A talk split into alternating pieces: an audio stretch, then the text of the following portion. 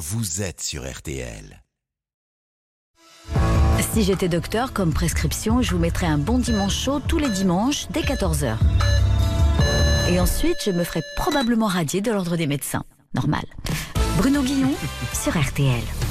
Bruno Salomon fait son bon dimanche chaud sur RTL au Scalpel, au théâtre à partir du 30 septembre, aux côtés de David Sardou à Paris pour l'instant, mais euh, RTL est écouté dans toute la France et pas que. On peut imaginer, je pense que avec le succès parisien, la pièce prendra euh, la route en province. On croise les doigts. On croise les doigts pour. Je croise tout. Vous croisez tout. Ah bah tout. Euh, Bruno, alors évidemment, on vous connaît en tant qu'excellent acteur, mais on connaît également bien votre voix. Vous avez un catalogue de voix assez hallucinant. J'ai relevé, euh, rien que pour les animaux, vous avez doublé un cheval, une fourmi, un hibou. Alors je me suis dit, on va mettre, euh, on va mettre à profit ce talent. Cher Bruno, je vais vous poser une question, Oui. d'accord? Et vous allez me répondre, s'il vous plaît, mais avec une voix donnée. D'accord? D'accord. Alors, le truc, c'est que, par exemple, le cheval, c'est ma voix. Oui, mais je vous dis pas Non, mais il forcément. faut savoir que. Non, parce que les gens, vas-y, fais le cheval. Ben, le cheval, il a ma voix. Ouais. Donc, Et euh, pas que. et pas que. Euh, Ah, pas mal. Attention Bruno. Racontez-moi le pitch de la pièce Oula. avec une voix de bande-annonce de film d'action. Musique. C'est l'histoire d'un homme chirurgien. Il est 22h20. Cet homme doit aller se coucher. Il opère le lendemain très tôt. Et là, son frère débarque. Son frère ennemi. Il le déteste. Et là, il lui sort des dossiers du passé. Et c'est tendu, très tendu. Et ça va faire mal. Plus fort que le MMA. Retrouvé au scalpel. Au théâtre des variétés. Meilleure bande-annonce ever. J'adore. Euh, Bruno, racontez-moi comment ça se passe le travail à deux avec David Sardou, avec la voix de Michael Damour. Musique. Bah, je voulais dire, euh, David, David déjà, euh, c'est un mec super parce qu'il est, il est, euh, déjà, il est, il est modeste, il est, il est, il a pas d'ego. Ça c'est hyper important parce que quand, on travaille avec des acteurs, souvent c'est moi, moi, moi. euh, moi je me mets dans les lumières et je te pousse. euh, moi je veux être plus grand que toi. Moi je veux parler plus fort que toi. Alors que là c'est générosité maximale. Le mec te donne, te donne, te donne et même en coulisses il me donne, il me donne. il arrête pas. Bruno Salomon, dites-moi comment s'est passée la première rencontre entre cette pièce et le public quand vous avez joué à Avignon cet été, mais dites-le moi avec une voix de dessin animé. Eh bien, comment dire, euh, c'est- très, sympathique parce que il faisait chaud, il faisait vraiment très très, très chaud. hein. Mais, mais c'était rigolo parce que les gens rigolaient alors que c'était pas rigolo. c'est ça qui était rigolo. Alors que nous, on avait envie de se tuer. C'est ça qui était rigolo. Et les gens rigolaient, donc euh, c'est rigolo. Dites-moi ce que cette pièce a de plus que les autres, cher Bruno Salomon, avec une voix de gangster, comme dans Lascar Info. Je vais dire un truc, cousin. Cette pièce, elle a un truc, je sais pas comment dire, c'est quelque chose de, chaotique dans, le chaos de l'abîme de l'instant présent. C'est-à-dire que tu es dans une sorte de, conflit euh, fraternel, alors qu'en fait, à la base, quand c'est ton frère, tu, l'aimes parce que c'est ton frère. Mais là, il s'avère que le, frère, il l'aime pas et que l'autre aussi, il l'aime pas. Donc c'est comme une sorte de, de, coercition. Et pour finir, Bruno Salomon, pouvez-vous défendre la politique tarifaire du spectacle 13 à 30 euros, voir une si belle pièce, c'est pas excessif. Est-ce que vous pouvez défendre cette politique tarifaire, mais avec la voix de Syndrome, le méchant des indestructibles? Pas évident celui-là. Pas évident. Pas évident, C'est pour ça que j'ai fini avec. Eh bien, allez-y, c'est pas cher. J'ai que ça là. Oui, mais c'est très bien. Ça me suffit, ça me suffit. Mais tu sais que je, je n'étais même pas au courant, de- je ne suis même pas au courant des prix. Je m'intéresse pas à l'argent. L'argent, c'est pas mon truc. Moi, ce qui Ah, m'intéresse. alors c'est- attention parce que votre producteur est en train de vous écouter, il peut vous ressortir cette phrase. Oui, mais il me l'a déjà sorti. d'ailleurs. Il m'a dit, c'est vraiment pas ton truc, hein, t'es con. hein.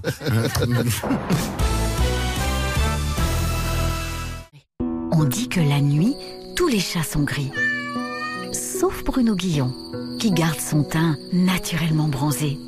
Et qui en plus n'est pas un chat. RTL, le bon dimanche chaud. Avec Bruno Guillon. Toujours bronzé, qui est pas un chat. Francis Weber fait son bon dimanche chaud sur RTL.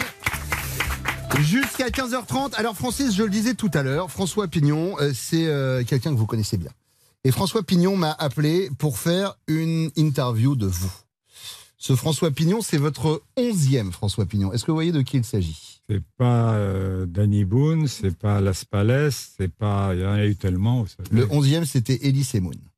Ah, d'ailleurs- rappelle. ouais. Vous avez dit à propos d'Elie Semoun, Elie Semoun est mon merveilleux onzième François Pignon. Il a sa force et sa fragilité. C'est pas facile de faire rire sur scène. Et lui, il a su se pignoniser sans se sémouniser. Et je lui en suis très reconnaissant. Voici votre interview, François Pignon. Je le disais, François Pignon, quand il prépare une interview, il a vu Weber. Je suis pas persuadé qu'il ait bien euh, vu le, le prénom. Bref, voici euh, sa première question. Monsieur Weber, vous avez eu un César en 1991 pour Cyrano de Bergerac. Félicitations, hein. Vous le rangez où? Euh, oui, ben, je le range dans vos placards parce que j'ai été viré de chez moi. Vous avez jamais eu envie de jouer vous-même, parce que là, évidemment, il faisait allusion à Jacques Weber. Vous avez jamais eu envie de jouer, Ah non, parce que j'ai dirigé les acteurs, j'ai vu que c'était un vrai métier. hein. mais très dur. à la, à la Hitchcock, vous savez, faire un. Ah, simplement un, un caméo, caméo comme passé, ça, ouais. arriver, non, pourquoi faire? Deuxième question de François Pignon. Vous êtes un grand nom de la comédie musicale, vous avez produit les plus grands spectacles de Broadway. Est-ce qu'on pourrait imaginer le dîner de con, mais chanté Là, je crois qu'il fait allusion à. Andrew Lloyd Webber. Pourquoi pas, oui, on va le faire. Je suis le dîner con. c'est- c'est- Oui, c'est ça. Chanter, ouais. Bah, et cela dit, ça chante à un moment dans le dîner de con. Ah oui, Euh, vous êtes bien chez François Pignon, mais il n'est pas là pour l'instant, c'est vrai. ouais. Ouais, ouais, bien sûr. Autre, autre question de, de François Pignon pour Francis Weber. Monsieur Weber, vous êtes monté trois fois sur le podium du championnat du monde de Formule 1. Quel souvenir gardez-vous de ces années avec l'écurie Red Bull? Je crois qu'il a confondu avec Marc Ah, Weber. mon Dieu. mon Dieu, je sais pas conduire ou à peine. Vous faites quoi quand vous n'êtes pas en train de bosser, Francis Weber? Vous avez des loisirs? Euh, je suis pas bon dans les loisirs, c'est drôle. Hein. C'est-à-dire que je pense toujours à un prochain sujet. Là, vous êtes la tête complètement dans le tourbillon. Vous avez déjà une idée pour après? Quand on a la tête dans un truc, c'est difficile d'avoir une idée pour après, mais ensuite, en me baladant, le, mystère, c'est comment arrive un sujet, en fait. Mm. Ça se pose sur votre épaule, comme ça, et vous vous dites, tiens, ce serait peut-être pas mal d'avoir un gangster amateur qui kidnappe un, grand, un gangster professionnel dans une banque, et ça fait les fugitifs, vous voyez. Et ça se pose comme ça, vraiment. Hein. Et le jouet, vous savez comment je l'ai eu, le jouet? Non eh ben, c'est tout simple. On m'a demandé de faire un reportage pour Noël, quand j'étais journaliste, dans un grand magasin de jouets. Et puis, je suis allé faire mon reportage avec un photographe. Il m'a demandé de me mettre dans la vitrine pour disposer les jouets. Et tout à coup, il y a un enfant qui s'est arrêté devant la vitrine, comme ça, et qui m'a regardé avec une convoitise terrorisante. Et je me suis dit, mon Dieu, mais il va m'acheter. il va m'acheter, il s'en foutait des jouets, il m'a regardé comme ça avec des gros yeux. Et je me dis, qu'est-ce que ça donnerait si c'était un enfant de milliardaire avec un journaliste qui est au bord de perdre son emploi? Il accepte d'aller chez l'enfant. C'est génial. Oui. Ça va être euh, à nouveau adapté au cinéma. Il y a une nouvelle version qui va sortir Oui, là, je cette vu, année avec, l'ai avec vu. Jamel Debbouze. Oui, je l'ai vu, oui. C'est formidable. Parce que Jamel apporte au film, euh, il apporte une chose que je n'avais pas dans le mien. C'est que quand il va se réfugier dans son milieu, il arrive dans ce qu'on appelle les quartiers ou les cités avec une joie, une exubérance par rapport à ce magnifique hôtel particulier où habitait Bouquet et où habite maintenant Auteuil. Et ça apporte. Moi, je dis, j'ai fait un sapin, il a fait un sapin de Noël. lui. Mhm. C'est vrai. Parce que quand on parle de, de, de, remake, entre guillemets, vous vous étiez euh, exercé à ça en faisant un remake de, de L'Emmerdeur. On connaît évidemment le succès avec Lino Oui, Ventura et, et Jacques Brel. Et vous aviez voulu faire un remake avec Tim Seat et Richard Berry. Oui, jamais plus. Hein. Je vais vous dire pourquoi. Parce que d'abord, ils m'ont fait une proposition comme dans la mafia que je ne pouvais pas refuser. Mm. Et j'arrêtais pas de dire, mais écoutez, euh, tout le monde connaît l'emmerdeur avec Brel et Ventura. Mais non, ça fait 35 ans que c'est passé, on a oublié, tu parles. Ça passait tout le temps à la télé. Mm. Bon, ils me font un pont d'or et comme un con, j'accepte. Hein D'où la, la vanne sur la Suisse du début d'émission. mais absolument, absolument. D'ailleurs, je peux pas m'asseoir vraiment avec tout ce que j'ai comme bifton. Dans... Mais euh, j'aurais jamais dû faire ça parce que vous savez, en, en boxe, il y a un truc en Amérique qu'on dit unblemished record. Ça veut dire, tout à coup, vous avez 10 combats, 10, 10 victoires. Mhm. Moi, j'avais 9 films qui avaient très très bien marché et je fais avec ce dernier film ce que j'ai compris être une profanation de sépulture. J'ai déterré Ventura et Brel pour les remplacer par deux bons acteurs que sont Tim Seat et Berry, mais ils faisaient malheureusement pas le poids. Attention. À alerte, anecdote, alerte, anecdote. Alors justement, je voudrais qu'on parle de, de l'emmerdeur. Ça s'est passé comment sur le tournage avec, euh, avec Lino Ventura et avec, euh, avec Jacques Brel? Très bien, parce que Lino, qui était un type que je déchire un peu dans mes mémoires. Ouais. C'est pour, ça que je, pour ça que je voulais parler de ça justement. Ah, moi, je dis qu'il était emmerdant. Enfin, je veux dire, il était. euh, Je me souviens, la première fois que je l'ai vu, il était dans une espèce de sous-pente à Montretout, dans le jardin des, des parcs de Saint-Cloud, là. Et il m'a reçu comme dans les films, c'est-à-dire qu'il était comme ça, avec l'œil. euh, J'ai j'ai eu- j'ai peur qu'il me tire dessus. Et on n'a jamais eu un, un rapport facile parce que il se prenait pour un scénariste. Et avec ses grosses mains de lutteur, il attrapait mon scénario. J'avais l'impression qu'il voulait l'étran- l'étrangler comme ça. etc. Et il me disait, oui, non, ça, ça, c'est pas dans ma morphologie, ça. Et Enfin, bref, j'avais ce genre de problème. Hmm. Donc lui, c'était pas commode. Mais en revanche, j'ai vu sa générosité en allant à Montpellier sur le plateau.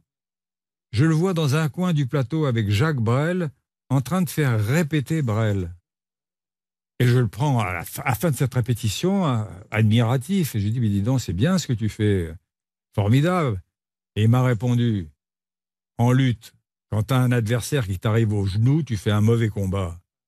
Il fallait le hisser à sa hauteur pour faire un bon duo. C'est formidable. Extraordinaire. Le Bon Dimanche Chaud, l'émission écoutée jusqu'en Ouzbékistan. Babu. Ah oui, mais ça par contre, euh, moi je parle pas du tout l'ouzbek. Qu'est-ce que racisme Ah oui, peut-être, mais moi j'ai fait espagnol en LV1. Bruno Guillon sur RTL. Elise Moon fait son bon dimanche chaud sur RTL. Son premier roman qui sort chez Robert Laffont s'appelle Compter jusqu'à toi. On parlait tout à l'heure de The Sound of Silence avec euh, Valérie Zetoun. Euh, Enfin, c'est lui qui parlait tout seul. hein. mais c'est Ah, sa on- chronique. On n'en- parlait pas. hein. Enfin, non, mais que ce soit euh, bien clair. hein. Voilà. Non, mais le silence, pour le coup, il a une place gueule, mais bon. importante dans ce roman. Euh, toutes ces phases. Et là, pour le coup, je me suis reconnu, et je pense que tous les, les gens qui vont lire votre livre vont se Ah, reconnaître dans ces moments où on envoie un message Ah bah oui, c'est horrible. et on n'a pas de réponse. C'est ignoble. C'est horrible. Ah, c'est horrible. Et ça, Non, mais vers la fin du, li- vers la fin du livre, où elle, elle, elle- elle dit qu'elle vous désaime, et du coup, elle, elle répond de moins en moins rapidement à vos messages. Bah oui, c'est horrible. Non, mais on est complètement. euh, voilà, on est, on est addict à cette saloperie. On est addict au, au- au SMS. Et souvent, les histoires d'amour commencent avec des SMS Mm. maintenant. C'est horrible ces soirées euh, où, vous, vous savez que votre, euh, votre amoureuse euh, est dans une soirée elle-même et que vous êtes chez vous euh, dans votre lit. Mm. euh, alors au début, vous êtes, vous êtes à l'aise, vous envoyez des petits textos genre ça va, tu passes une bonne soirée. Et puis au fur et à mesure que vous n'avez pas de réponse, bah, vous devenez fou en fait. Mm. Et c'est horrible. Puis à un moment, vous dites vers, vers minuit, une heure du matin, bon allez, c'est bon, elle va me prendre pour un taré. Je pose mon téléphone sur ma table de chevet, il n'y a pas de souci. Mm. À 3 heures du matin, vous vous réveillez, vous vous précipitez sur votre téléphone, il n'y a pas de il n'y a message. pas de message, vous Ouais. devenez dingue. On a tous vécu ça, c'est Ouais. horrible. Mais quand on lit le livre, euh, il y, a, y y un truc que j'aime à la fin. Vous dites, on a fini l'histoire, mais moi, je, je continue à l'écrire. Oui. Et c'est le côté un peu positif du bouquin, c'est qu'en fait, Oui, c'est pas vraiment un échec, euh, Non, cette histoire. Ça permet de construire. C'est pas un échec, ça Quelque arrive, chose, de, quoi. ça arrive de s'aimer, ça arrive de se désaimer. euh, C'est normal, c'est la vie. euh, L'amour qui arrive chez quelqu'un n'est pas plus explicable que l'amour qui, qui disparaît. Mm. Donc euh, c'est normal. Et puis moi, ça ça m'a fait faire un, un- un beau livre euh, que je partage avec plein de gens. C'est comme le film que j'ai fait avec Marjorie Desjardins sur mon papa. Mm.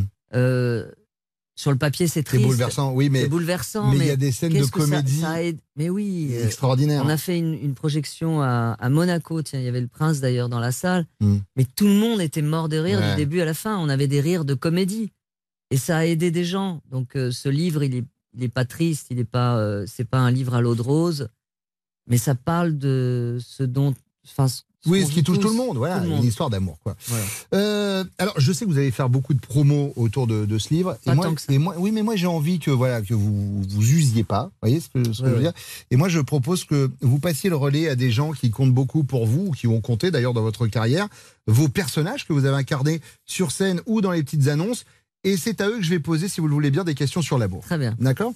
Euh, Et je vais commencer avec euh, Kevina. Bonjour Kevina. Vous, Kevina, quelle est votre plus belle histoire d'amour?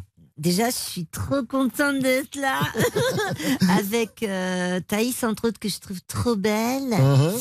Euh, je suis un peu déçue qu'elle soit coupée les cheveux et tout, mais euh... ah, t'as toujours eu les cheveux coupés. Non, il Ah faut d'accord. attacher. Ah, mais excuse-moi, parce que j'ai pas mes lunettes. Euh, donc, bah, c'était quoi la question? La question, c'était votre plus belle histoire d'amour à vous, c'est c'est qui Bah, il s'appelle Benoît. Ouais. Il a 14 ans, il est dans ma classe et c'est un connard. Micheline, bonjour. Oui, bonjour. Quand on lit le livre d'Elise Moon, on sent l'homme éperdument amoureux, mais qui a fait des erreurs et, et ça ne fonctionne pas euh, pour qu'une belle histoire d'amour dure. Euh, il faudrait quoi, selon vous, pour qu'une histoire d'amour perdure, euh, Micheline? Eh Bien, tout d'abord, bonjour. Je me prénomine Micheline. Je suis célibataire en Turquie et heureuse de l'être. Euh, je n'ai pas, comment dirais-je, euh, pour moi, l'amour, c'est quelque chose qui vient de l'intérieur. Mhm. Vous voyez Euh, Comme dirait Goni Hallyday, c'est le feu qui, qui, qui se consume et qui brûle, voyez-vous. Oui, je vois, je vois très bien, Micheline. Et moi, dans mon métier, puisque je suis hôtesse d'accueil dans des toilettes, je dirais que j'ai tiré la chasse d'eau sur l'amour. Très bien, merci beaucoup, Voilà. euh. Euh, Cyprien, bonjour Cyprien. Euh, vous qui en D'abord, bonjour. Vous qui euh, vous entraînez à l'amour très souvent seul dans votre chambre, Oui, je pratique la masturbation. à votre avis, les histoires d'amour finissent toujours mal? Eh bien, moi, euh, tout d'abord, bonjour. Euh, si tu es blonde à forte poitrine, ça m'intéresse énormément. Euh, vous me demandez si mes histoires finissent mal. Eh bien, Oui. Je vous donnerai cette réponse, c'est que pour moi, elles n'ont jamais commencé. Merci, merci Voilà. beaucoup. euh. Euh, ah, Monsieur Patel. Bonjour, Monsieur Ben, Patel. bonjour. À votre avis, qu'est-ce- qu'il faut faire pour séduire une femme de nos jours? Ah, bonjour, c'est Monsieur Patel. C'est euh, pour dire euh, rien du tout. Ah, Euh, Allez, on va finir avec Toufik. Bonjour Toufik. Bonjour. Euh, Vous êtes romantique Ouais, Euh, bien sûr, je vais te faire enculer. Ouais. Euh, alors, quel conseil vous donneriez à nos auditeurs pour une soirée romantique, une soirée réussie? Bah, déjà, euh, venir à la cité de la cité Bois Fleury. Ouais. Déjà, si la personne elle veut venir à la cité des Bois Fleury, elle vient vers minuit, une heure du matin, tout ça. et on se rejoint euh, dans la cave. Très bien. Et là, on est sûr de passer une soirée romantique. Eh ben, merci. Là, je serai Toufik. pas tout seul. hein. Oui, d'accord, merci, on avait bien compris. Merci beaucoup. Merci Toufik, Monsieur Patel, Cyprien. Vraiment à l'improviste. Hein. Micheline. J'ai pas d'auteur, moi. Oui, hein. Kevin Hart. Contrairement à ces personnes. hein. RTL 2002, Vianney, Ed Sheeran, Call on Me. Une équipe de choc, le talent, l'exigence et les dernières technologies de pointe au service de la perfection. Ah bah tout ça, ça sera pour plus tard. Pour l'instant, c'est le bon dimanche chaud. Le bon dimanche chaud d'André Manoukian. Le nouvel album d'André Manoukian s'appelle Anouche. André, tout va bien? Oui, tout va très bien. En Je plus, vous ai... là, Bah oui, je Hein vous avais promis un piano, vous avez un piano. ouais, j'ai un petit piano sur les genoux. L'image est jolie, hein. allez voir les vidéos sur.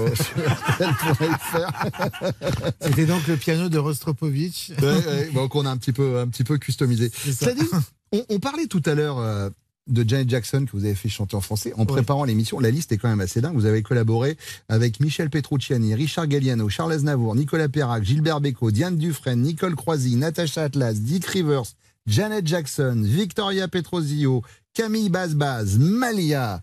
Euh, la, la liste est longue. C'est quoi la, la touche d'aider euh, Manoukian que vous apportez à ces artistes? Oh, c'est tout simple, on vous appelle, vous dites oui ou non, et voilà.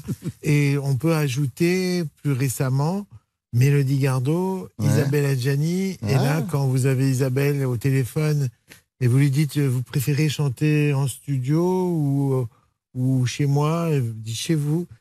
Ouais, elle, elle monte les escaliers, elle arrive parce qu'elle n'avait pas envie de se retrouver avec un ingé son, tout ça et tout.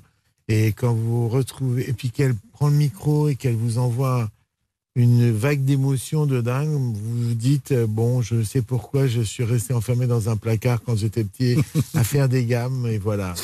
Alors justement, puisqu'on parle de gamme, j'ai euh, j'ai envie de faire avec vous une interview, euh, interview au piano. Je vais vous demander des mélodies, d'accord cher André, pour euh, les situations que je vais vous proposer. À vous de trouver la meilleure mélodie qui va avec, avec la situation. D'accord Parfait, parfait. Par exemple, André, si je vous dis la meilleure musique pour un dîner aux chandelles, et je parle des bougies, hein, pas de la boîte échangiste. C'est un morceau qui s'appelle The Day of Wine and Roses. Mhm. Euh, c'est un grand standard de jazz qui parle de. De vin et de rose de- Exactement. Oui, je suis un peu bilingue.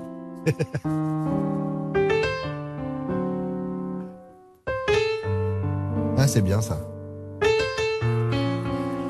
Ça donne envie de prendre un whisky dans un verre en tweed.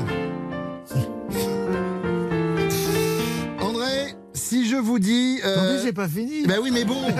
Vous voulez pas que les mariachis reviennent On va pas réussir à se caler avec le piano. Non, pas les mariachis. Pas les André, mariachis. La meilleure musique pour annoncer une séparation. Ouf. Ouais.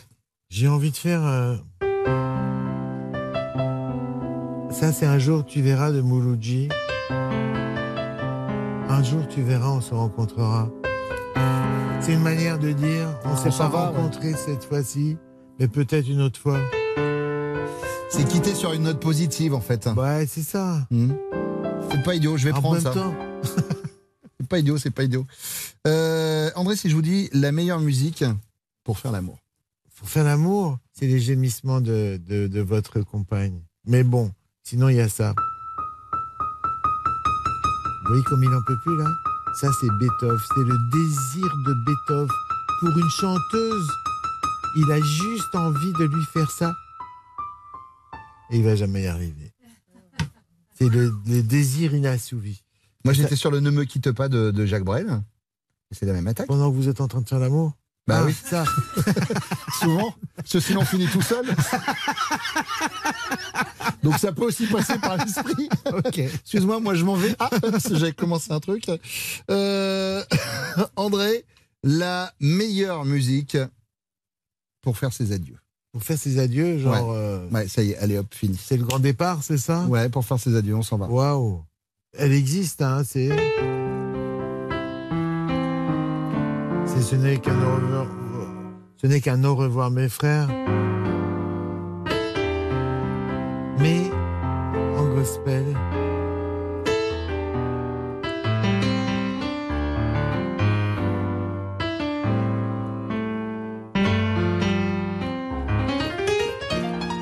Et là, tout d'un coup, vous avez plus envie de partir. Et ça tombe bien parce que j'ai pas envie que vous partiez, André, parce que l'émission n'est pas terminée.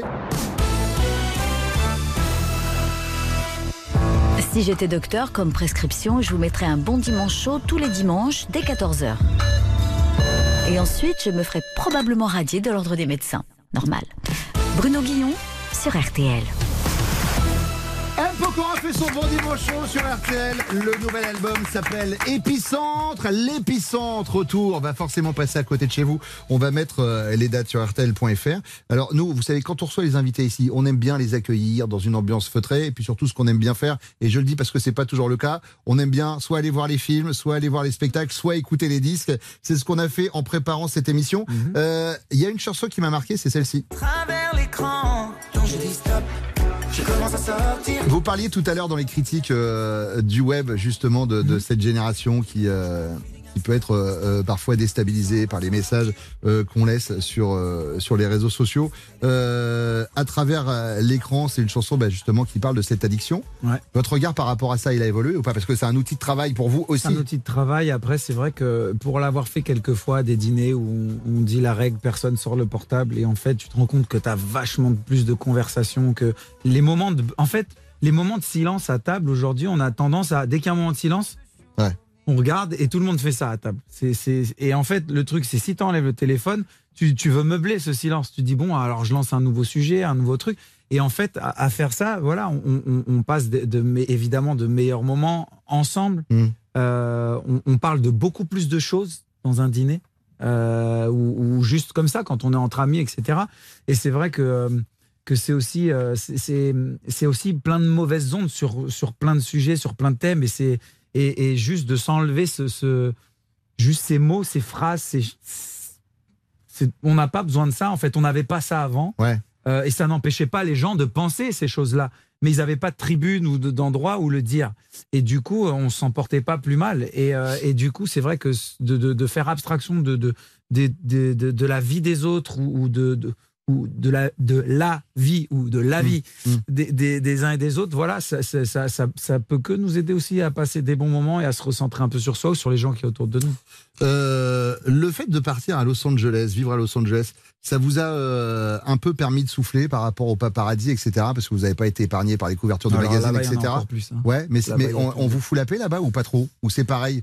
Votre, chérie est très connue aux Au début, États-Unis, en mais fait, au début, non, parce que euh, comme on était tous les deux, enfin là-bas, on n'arrêtait pas de nous suivre un peu partout. Maintenant que ça y est, c'est établi, on est papa, maman, machin, on nous fout plus la paix.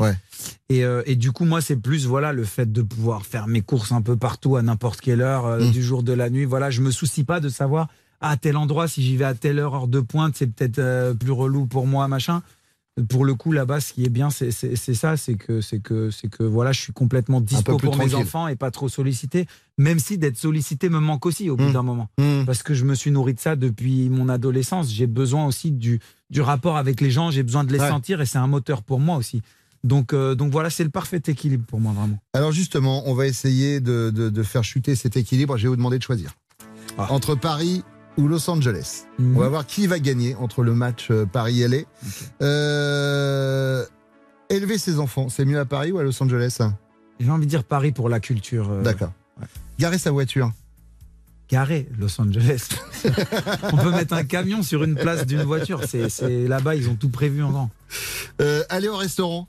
Pour moi, plus facile Paris, puisque j'ai accès à toutes les tables là-bas, on me fait faire la queue et tout.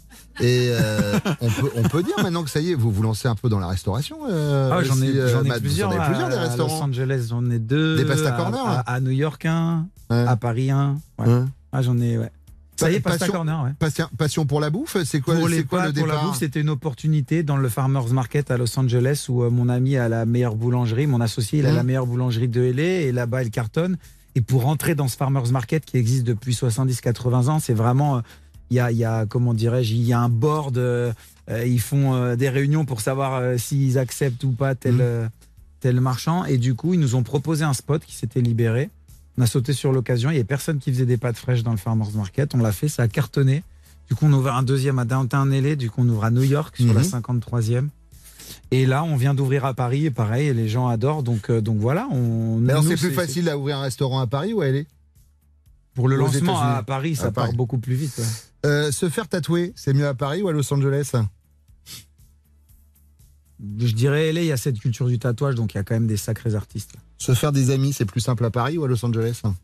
Alors il y a deux trucs. En fait, à Paris, c'est facile pour moi parce que voilà, le premier abord des gens, ça va être plutôt la personne connue, etc. Mais là-bas, c'est aussi genre, oh my god, oh my- tout le monde est super friendly, mais ils s'en foutent un peu de toi. Donc je dirais des vrais amis à Paris.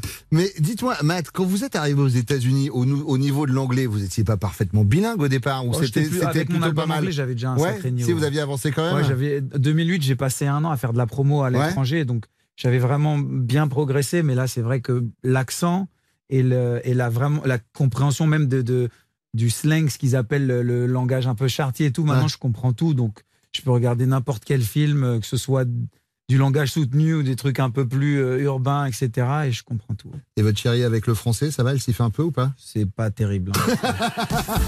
c'est pas terrible. hein. Elle, elle- elle comprend, elle arrive à capter des, des Ouais. conversations. Par contre, mes enfants, Le- le- déjà deux ans et demi, Isaiah le plus grand, enfin presque trois ans maintenant. Ouais. Il passe de l'an- de l'anglais au français, mais génial. c'est-à-dire que ma femme va lui parler en anglais, il va parler avec, elle en anglais pendant 30 minutes. J'arrive tout de suite à table, je dis euh, Isaiah, tatata, je lui parle en français, il me répond tout de suite, il switch tout de suite sur le français. Et, euh, et avec un accent parfait en français et parfait en anglais. Donc c'est, je pensais pas que ça allait être aussi rapide. En Aussi fait, pour les rapidement. enfants. Incroyable. J'adore l'idée. I love the ID. Oui, moi aussi, je pratique un peu.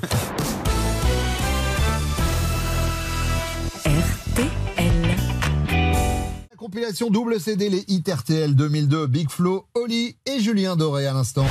En 1924, 12 alpinistes décident de s'attaquer au mont Everest. Bravant tous les obstacles, avançant dans la neige et le froid, ils marchent pendant des jours et des jours. Mais au bout de trois semaines, le contact est perdu. Plus aucune nouvelle. Jusqu'à aujourd'hui sur RTL, où vous écoutez Bruno Guillon dans le Bon Dimanche Chaud. Et les alpinistes? Ah bah non, eux, ils sont morts. Pensez, l'Everest, c'est dur quand même.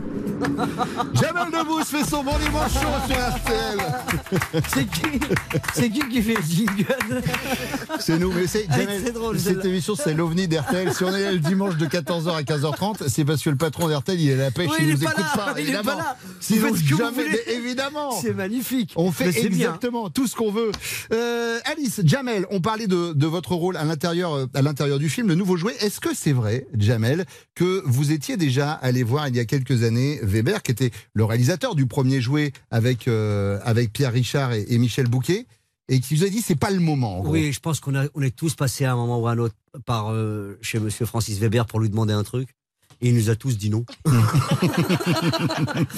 et c'était sans compter l'abnégation euh, de, de- et le courage de James Hutt et de Richard Grandpierre qui ont été chercher euh, avec les dents euh, les droits de ce, de ce film et, et qui ils nous ont sorti cette partition. Oui, j'ai été voir Francis Weber. Oui, il m'a dit non. Mais, euh, mais euh, finalement, il a, il a fini par voir ce film et, et je pense qu'il a apprécié. Je crois. Je crois que euh, Alice, vous aviez dit que le jouet, c'est un film qui vous a bercé quand vous étiez euh, quand vous étiez petite, le Bah, jouet comme de beaucoup Weber. de films de Weber, ouais, ouais, c'est des films de Noël. Ouais. Nous, on n'avait pas de magnétoscope à la maison, donc ça fallait regarder des films qui passaient à la télé. Et donc, ça faisait pas- partie des films qui passaient à la télé. Et euh, donc, ouais, ça fait partie de mes souvenirs d'enfant, comme beaucoup, beaucoup de gens. C'est vrai que c'est euh, Daniel Auteuil qui euh, vous a contacté après avoir été contacté par James Hutt pour le film ou c'est pas vrai? Euh, oui, oui, oui. D'accord. Ouais, ouais, ouais. Il y a eu plein de. Ça fait, ça fait plusieurs années qu'on y pense. hein. Avec Daniel, j'ai l'occasion de le croiser. J'ai la chance et l'occasion de le croiser souvent euh, quand, quand il prend son café.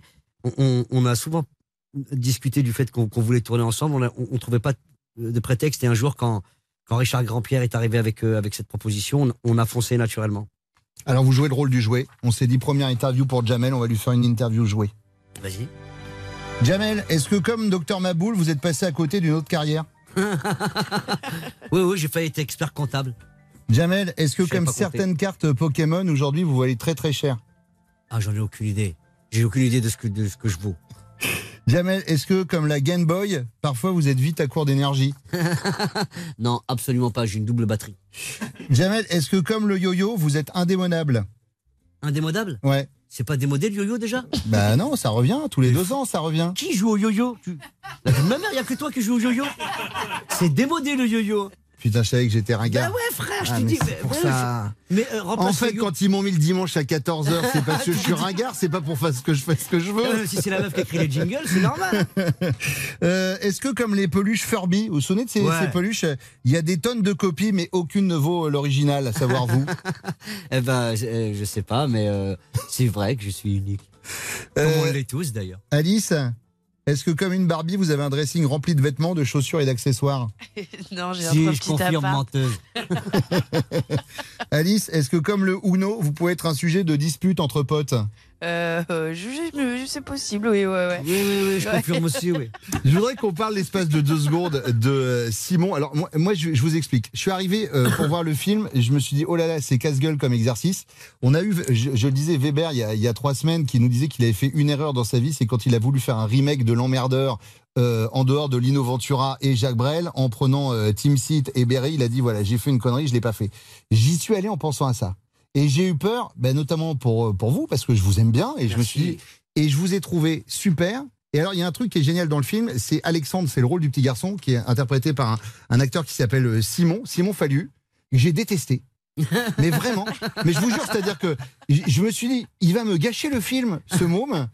Et en fait, c'est grâce à lui que je crois que j'ai encore plus adoré le film, parce que Ah, le moment où ça switch, le moment où euh, bah, il devient un peu sympa et il apprend un peu la, la, la vraie vie, parce que en fait, vous apprenez un, un, un, un gamin un peu adulte à devenir enfant, et cet enfant vous apprend à devenir papa, en fait, un peu dans le film. Ouais, ouais, tout à fait. On, a tous des problèmes quand on se rencontre.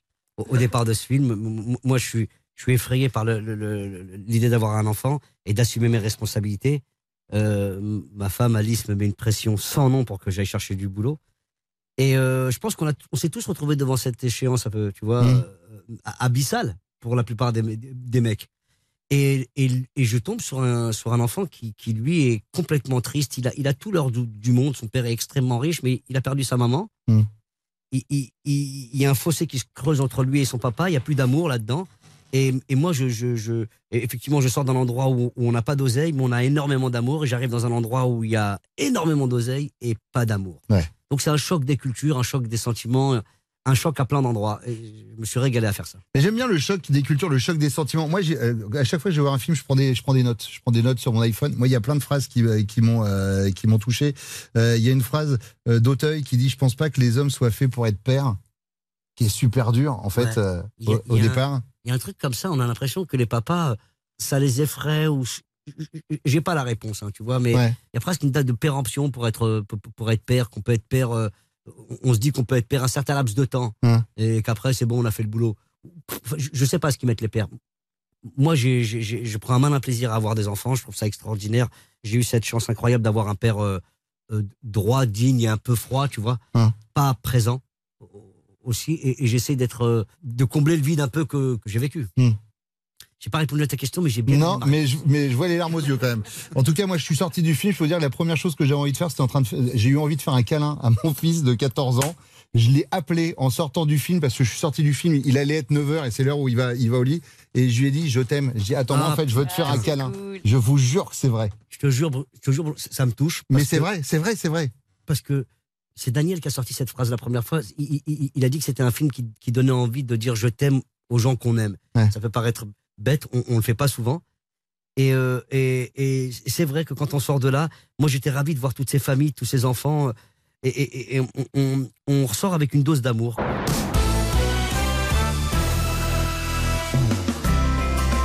RTL. It's over. Lenny Kravitz sur RTL.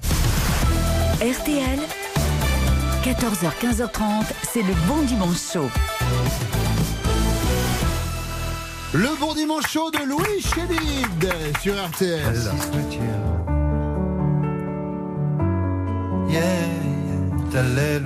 Avec Yvan Cassard au piano.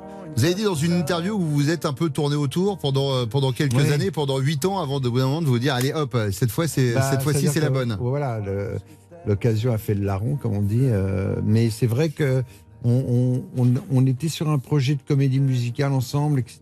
Et puis, pour l'instant, il n'est pas arrivé au bout, mais, euh, on avait commencé un peu à travailler ensemble et vraiment, euh, on, s'était senti bien comme ça, assez en fusion musicale et tout. Et, et on avait, envie d'aller jusqu'au bout sur un, projet, si tu veux.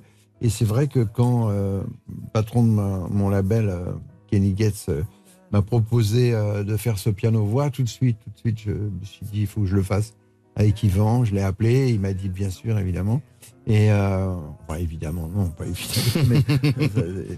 Et euh, enfin, il m'a dit bien sûr. Et, euh, et, euh, et puis voilà, on est parti comme ça. Et, et c'est vrai que c'était la personne idéale pour, pour, pour faire ça pour moi. Quoi. Il y a eu la nouvelle génération chante Goldman. Et des fois, on se dit que c'est bien que la nouvelle génération laisse, laisse les icônes de la chanson française. On s'est demandé ce que ça pourrait donner. Est-ce qu'on pourrait pas faire une pub en direct pour la nouvelle génération qui reprend du Louis Chédid? Vous connaissiez la nouvelle génération qui reprend Jean-Jacques Goldman, le disque hommage à Daniel Balavoine. Laissez-vous maintenant envoûter par la nouvelle génération qui reprend les plus grands titres de Louis Chédid avec Quand l'électro épouse la chanson française, Offenbach reprend T'as pas être beau.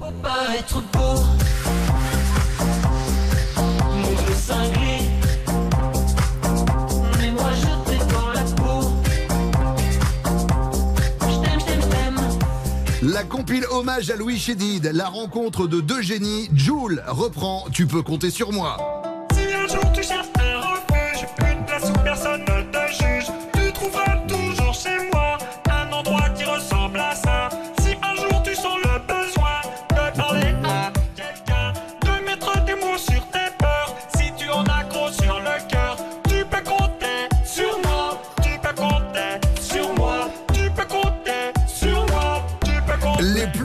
Voix actuelle au service des plus grands textes éternels de Louis Chédid. Vita et Slimane reprennent Anne Masseran.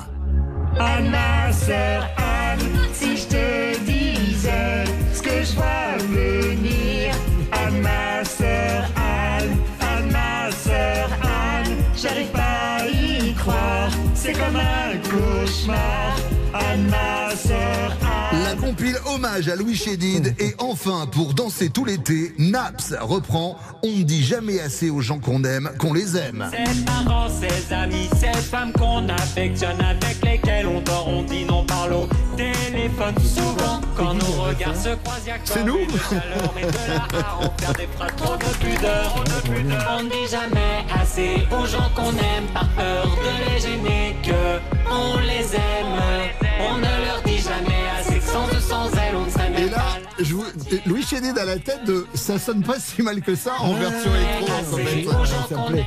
Ils ont, ils ont carrément euh, oublié la mélodie, mais. euh, Ça s'appelle une Eh réinterprétation. ben voilà, voilà. voilà. Merci beaucoup. Prochain point sur l'information sur RTL, ce sera tout à l'heure à partir de 16h. RTL. 14h, 15h30. Le bon dimanche chaud avec Bruno Guillon. Et c'est le bon dimanche chaud de l'excellente Marianne James. Marianne est de retour, tout est dans la voix. Ça fait Marianne est de retour, alléluia. Euh, tout est dans la voix depuis le 22 septembre, depuis jeudi, voilà, sur la scène euh, libre. C'est à Paris. J'ai beaucoup aimé un, un passage de vous à la télévision, c'est quand vous avez fait en 2010 Rendez-vous en terre inconnue. Et d'ailleurs, vous en êtes pas sorti indemne de, de, de cette émission. Euh, Vous étiez parti euh, euh, en Indonésie, En ça Indonésie, chez les Badjao, les qui vivaient gitans. sur des, des maisons à Ouais, pilotis, des pêcheurs. C'était Des nomades qui suivent le poisson. Donc, ils emmènent leur maison avec eux Ouais. sur pilotis, puis ils se remettent à un endroit. Et en le Oui. redisant, regardez. Ouais. Ouais, ouais, moi aussi. Moi aussi Ça me met la été- chair de poule. Je, je- je l'avais trouvé bouleversante, euh, cette émission. Elle était. euh, mais moi, ce que j'ai vécu était encore, avec Je tout le doute. respect que je dois au monteur et à la production et tout, c'était encore plus émouvant parce que c'est 17 jours où on part, euh, 3 jours pour y aller, euh, 4 jours pour y aller, 2 jours pour revenir. Euh, c'est long. C'est, euh, c'est, on est vraiment perdu. Vraiment, on est perdu. Ils sont très forts. Ils sont très très forts dans la production. Alors, je ne sais pas si vous direz la même chose de nous à l'issue du moment que nous allons vivre ensemble, puisque je me suis dit, si on essayait de faire revivre l'expérience à Marianne, c'est compliqué de sortir de studio. En plus, on a Neuilly, etc. Donc, rendez-vous en terre inconnue, on peut pas le faire. Et on s'est dit, mais si on faisait rendez-vous en interview inconnu Et là, je me suis dit, super, mais vu que c'est moi qui anime l'émission, globalement, les questions, je les connais. Oui. Et là, mon équipe a dit, bah, alors, on va faire des enveloppes, on va mettre des questions dedans, tu les connais pas, ton invité non plus. D'accord. On part en interview génial. en terre inconnue? Génial. Donc vous ne connaissez pas vous Je vous ne sais pas du tout ce qu'il y a à l'intérieur, je vous le jure sur la tête de mon fils.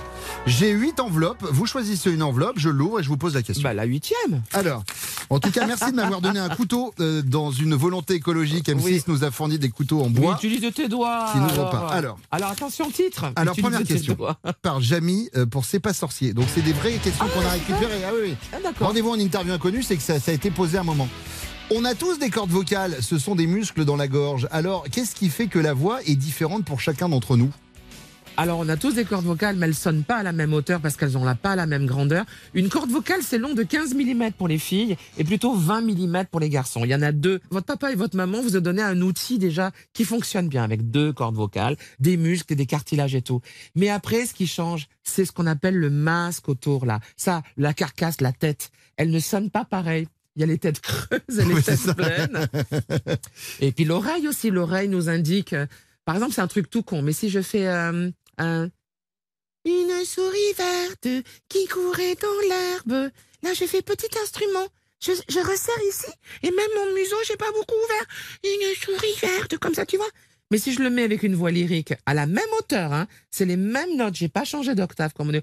Une souris verte. Une, une souris, une sou. Ce qui change de cette première voix à cette deuxième voix, c'est que sur la deuxième voix, la plus pleine, la plus vibrante, plus âgée, plus mûre, etc.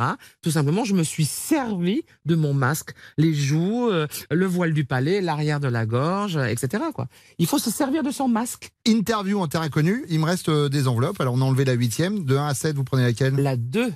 L'enveloppe numéro 2. Je découvre en même temps que vous la question.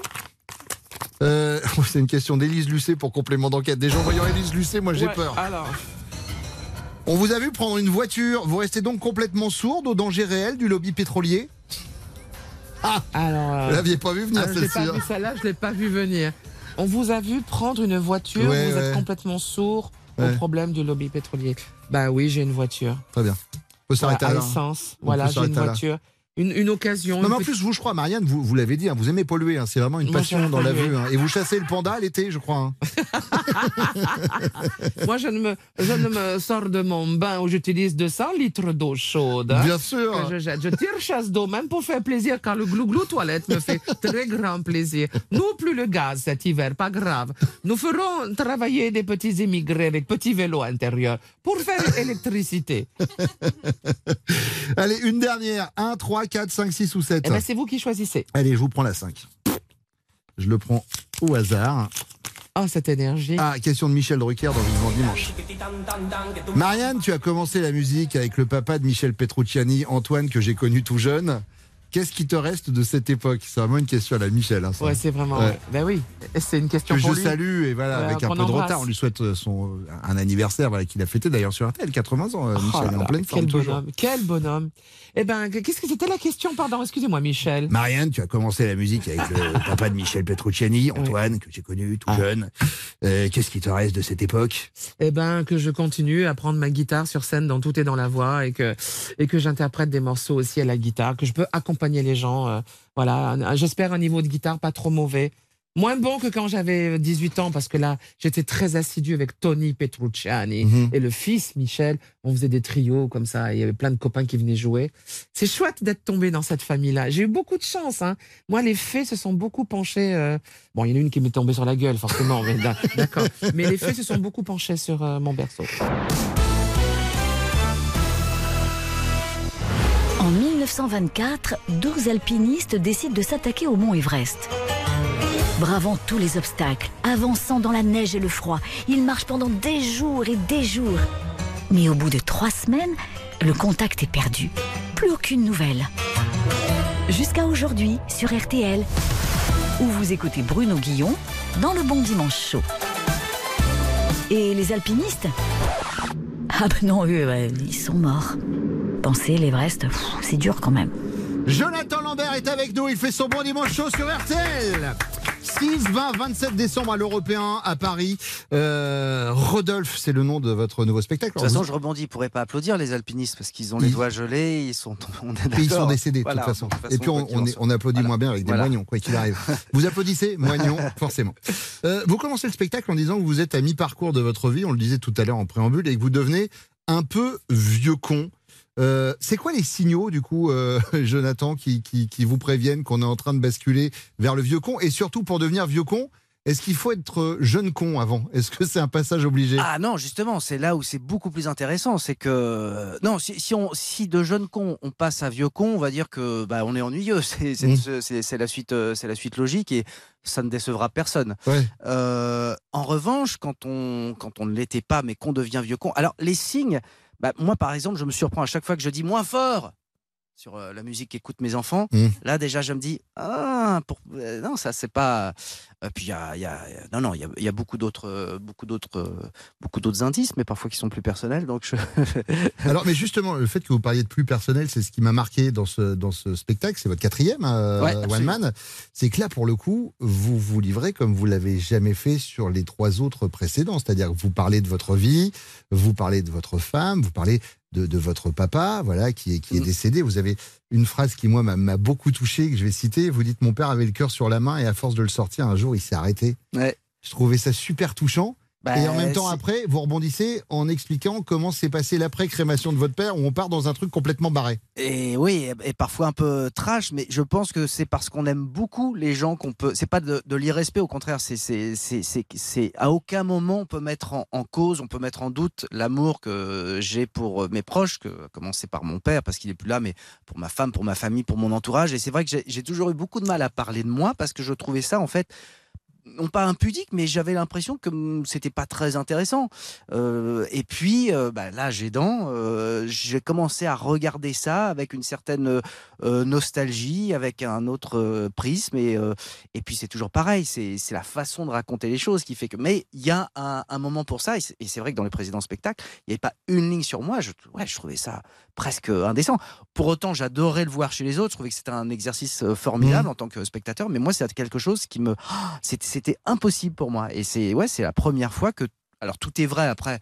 Évidemment, je pousse le, curseur, mais tout ce que je raconte part de quelque chose qui est, ouais, qui, s'est produit. Ouais. Justement la scène avec votre papa où après la crémation, vous partez avec l'urne funéraire où déjà vous expliquez que c'est très compliqué de choisir une urne parce qu'elles sont toutes moches. Atroce, atroce. Là, là, toute clinquante avec euh, des, des espèces. On dirait que c'est, je sais pas, c'est Donatella Versace qui a dessiné Ouais. euh, une ligne d'urne. C'est, c'est vraiment très, très, très vilain. Et Ouais. puis vous expliquez le après où vous voulez euh, voilà euh, disperser les cendres de votre papa euh, dans l'océan, sauf qu'au moment où vous allez le faire, il y a des gens qui arrivent et qui vous Ouais. disent ce que vous êtes en train de faire là. Et on a fait semblant de, de jouer du, du djembé, parce que ça, ça a effectivement une- un peu une- la forme d'une percu, quoi. Donc euh, ça a été, euh, c'est comme ça que j'ai été forcé d'apprendre quelques, quelques, ouais, quelques percus. Alors, en parlant de votre papa, c'est lui, le côté Rodolphe de votre prénom. Vous le disiez tout à l'heure, normalement, vous vous prénommez Rodolphe Jonathan Lambert. Votre maman, c'était Jonathan. Et, et d'ailleurs, c'est signé le spectacle R. Jonathan Lambert. Et désormais, tout ce que vous allez écrire, Ouais, il y aura le R en hommage à votre papa à partir devant. du moment où il est parti, j'ai demandé à ce que sur les affiches, les génériques soient crédités R.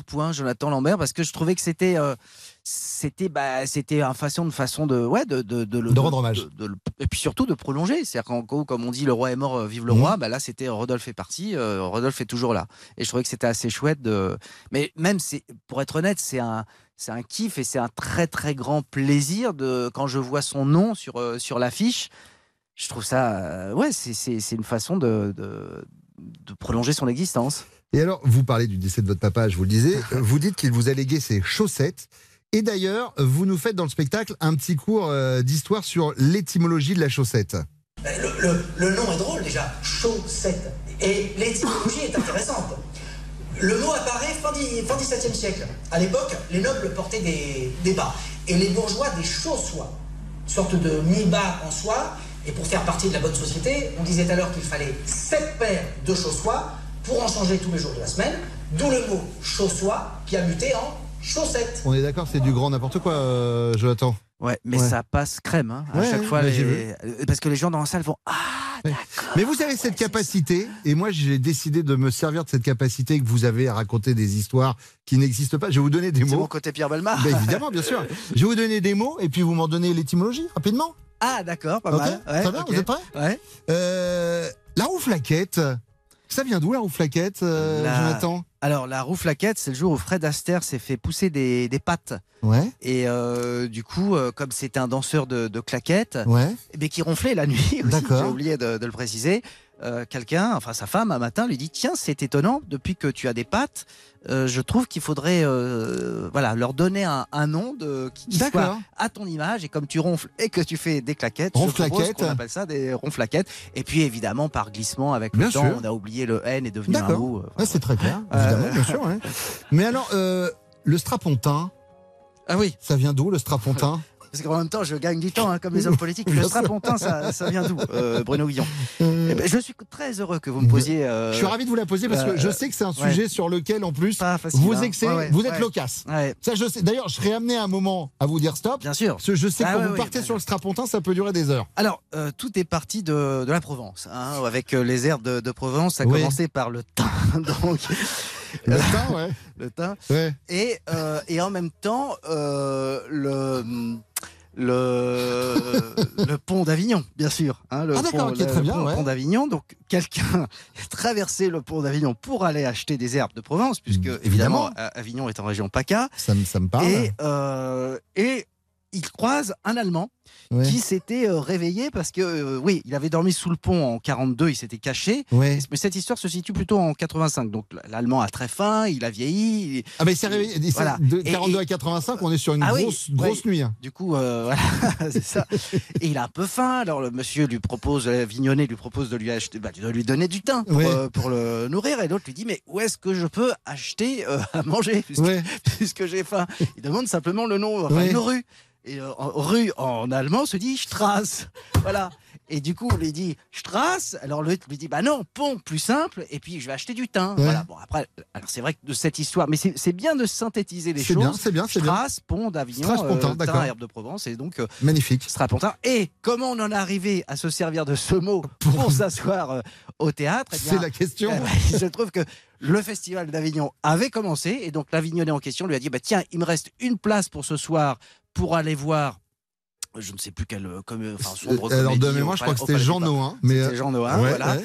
Et c'est voilà, c'est comme ça qu'il a fini euh, au théâtre et qu'il était plutôt euh, mal assis puisque c'était sur un fauteuil euh, pliant et il s'est remémoré toute la journée. Et... Pas facile, hein. Strapontin, quoi, bravo. Alors là, euh, là, moi je dis bravo, je suis bluffé. Merci beaucoup pour cette définition. 19, Queen sur RTL. Si j'étais docteur, comme prescription, je vous mettrais un bon dimanche chaud tous les dimanches dès 14h. Et ensuite, je me ferais probablement radier de l'ordre des médecins. Normal. Bruno Guillon sur RTL. Atou fait son bon dimanche chaud sur RTL. Foncez applaudir Chantal dans la nouvelle pièce 1983 qui se joue euh, au théâtre de la Porte Saint-Martin. Véritable succès. D'ailleurs, je crois que ça y est, ça prolonge euh, Chantal, Oui, ce qui est plutôt bon signe. Jusqu'à fin janvier. Alors, Florence Janas, j'aimerais qu'on en parle parce que c'est elle qui joue euh, Bibou. Oui. euh, l'influenceuse, ah, bah, c'est-à-dire que c'est l'influenceuse dans toute sa splendeur. Ah oui, dans toute sa splendeur. Avec les formes de ses fesses. tout, Ouais. Hein Ouais. Et euh, c'est très amusant parce qu'il y a le portable qui est agrandi. Oui, c'est ça, il y a ce côté scène. moderne aussi parce qu'on parle de Oui. 1983, mais pour le coup, quand on revient en Voilà. 2022, Eh ben. on voit les échanges euh, comme on peut avoir en étant Instagrammeur euh, sur le portable qui apparaît, Exactement, il y euh, a tous les messages qui apparaît apparaissent. derrière. C'est très moderne en fait. Exactement. Moderne et- et en même temps 83. C'est ça qui est drôle, c'est cette espèce de, de choc des générations comme ça. Alors justement, en parlant de choc des générations, on va mettre un petit coup de frein à main.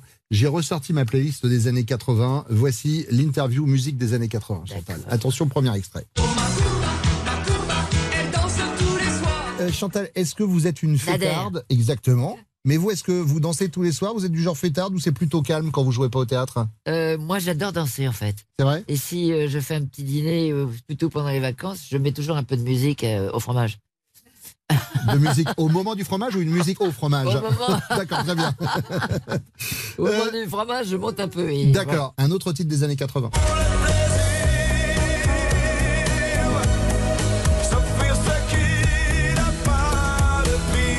Pour vous, pour vous, Chantal, c'est quoi le plaisir ultime Pour le plaisir. Ouais, c'est quoi votre plaisir ultime C'est euh, rien faire, glander. Hmm. J'adore ça. C'est comme je suis hyper active, j'aime bien de temps en temps ne rien foutre. Mais c'est-à-dire, genre, vous posez, écouter de la musique ou lire un Non. bouquin ou Je me euh, balade, je fais les boutiques, je me balade n'importe où, un peu comme ça, euh, je fais rien en fait. Alors- je, je vois, je regarde. Je, je, je regarde, je m'assois à une terrasse. Vous de êtes café. contemplative. Un peu. D'accord. J'aime ça, mais pas longtemps. Attention. Ouais, parce Et que après, sinon, au bout d'un moment, oui, Voilà. cette hyperactivité vous, C'est vous ça. rejoint. Alors, tiens, puisqu'on parle de boutique.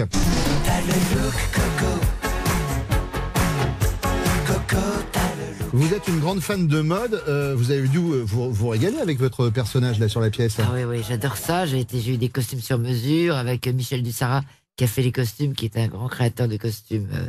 et il a travaillé chez Savary, etc. Et donc, on s'est beaucoup amusé sur les costumes. D'ailleurs, t'as vu, les costumes, c'est incroyable. Extraordinaire. J'ai des, des habillés de 6 mètres de long. Mmh, Enfin, c'est, et qui me suit partout. Euh, c'est fatigant. et donc, euh, voilà, c'est, ça, j'a- j'aime beaucoup. J'aime beaucoup la mode et j'étais très, très ouverte. euh, voilà, Ouais. on a travaillé dans, avec l'atelier MBV qui, fait, qui a fait les costumes de Dalida, etc. à l'époque. Bon, c'était super. Euh, tiens, autre titre des années 80. Ça fait 40 ans que vous êtes en couple avec Michel. Est-ce que vous avez déjà rencontré, comme le dit Daniel Lavoie dans sa chanson, des grands tourments dans votre vie de couple? Ah, Écoutez, on s'engueule beaucoup, donc les tourments sont vite réglés. Comme ça se passe toujours, on est très soupolé, un peu à l'italienne, on Ouais. s'engueule. Euh, et puis ça crie beaucoup, et puis d'un seul coup, il n'y a plus de pain, tu vas chercher du pain Bon, voilà. Et ça passe. Ça passe. Ça peut être une méthode hein, pour sauver le couple. Le va chercher du pain. Euh, autre titre des années 80.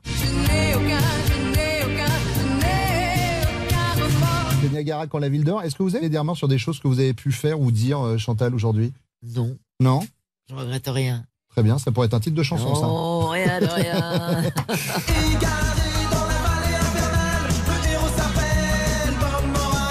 Adoché. Euh, exactement. Est-ce que vous aviez un héros quand vous étiez petite? Euh, Sylvain et Sylvette. Ah, fort Ah, J'adorais Sylvain et Sylvette, c'était mes héros préférés. C'était des héros de bande dessinée. Bande dessinée, Ouais, avec un sanglier, Exactement. un renard, ouais. euh, Et Sylvain et Sylvette, c'était quoi une poule? Non, c'était Ah quoi non, comme c'était un petit garçon, Non, une petite fille. et il y avait, il y avait aussi un ours. Enfin, il y avait un euh, ours, un, un renard et ours, un sanglier. et un sanglier. Oui, les exactement. sangliers.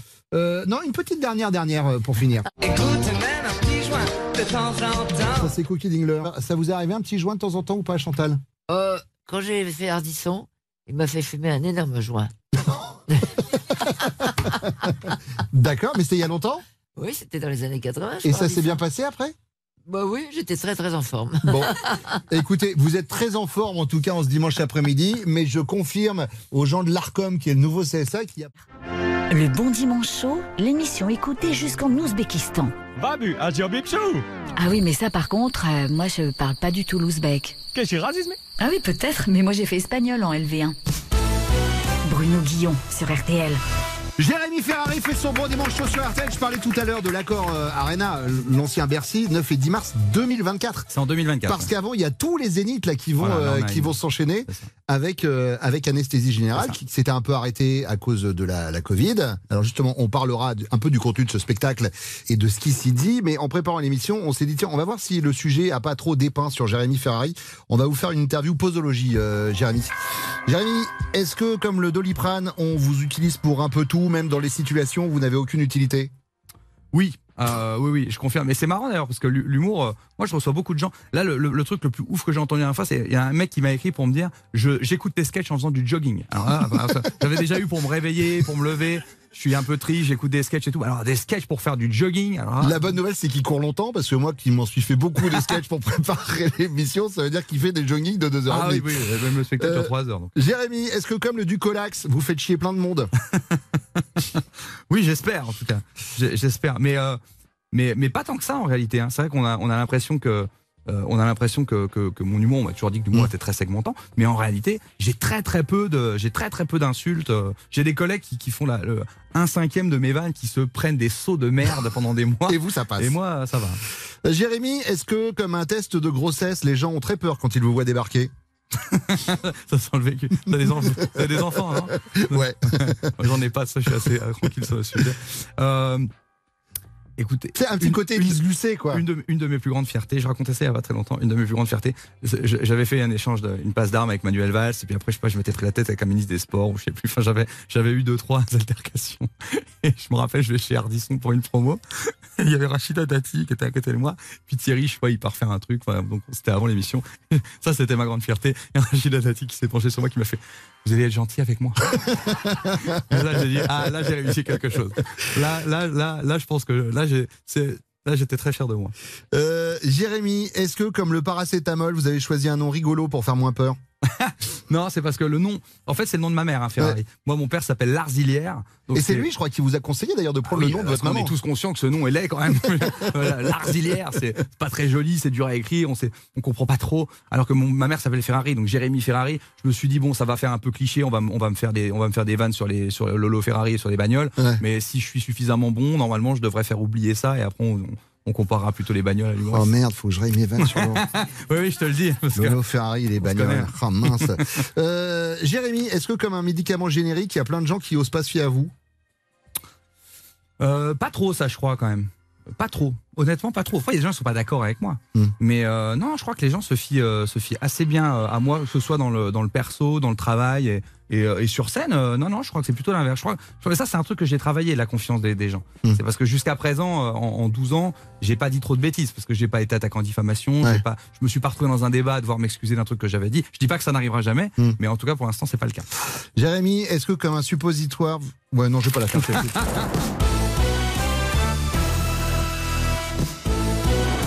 Une nouvelle fois, excellente année à l'écoute d'RTL. Meilleurs vœux pour vous et tous ceux que vous aimez. L'émission inédite revient la semaine prochaine, format inédit avec le premier invité de 2023. J'aurai la joie de voir assis sur le fauteuil du Bon Dimanche Show, Gérard Junior. Je vous souhaite un bon dimanche et une nouvelle fois une belle année 2023.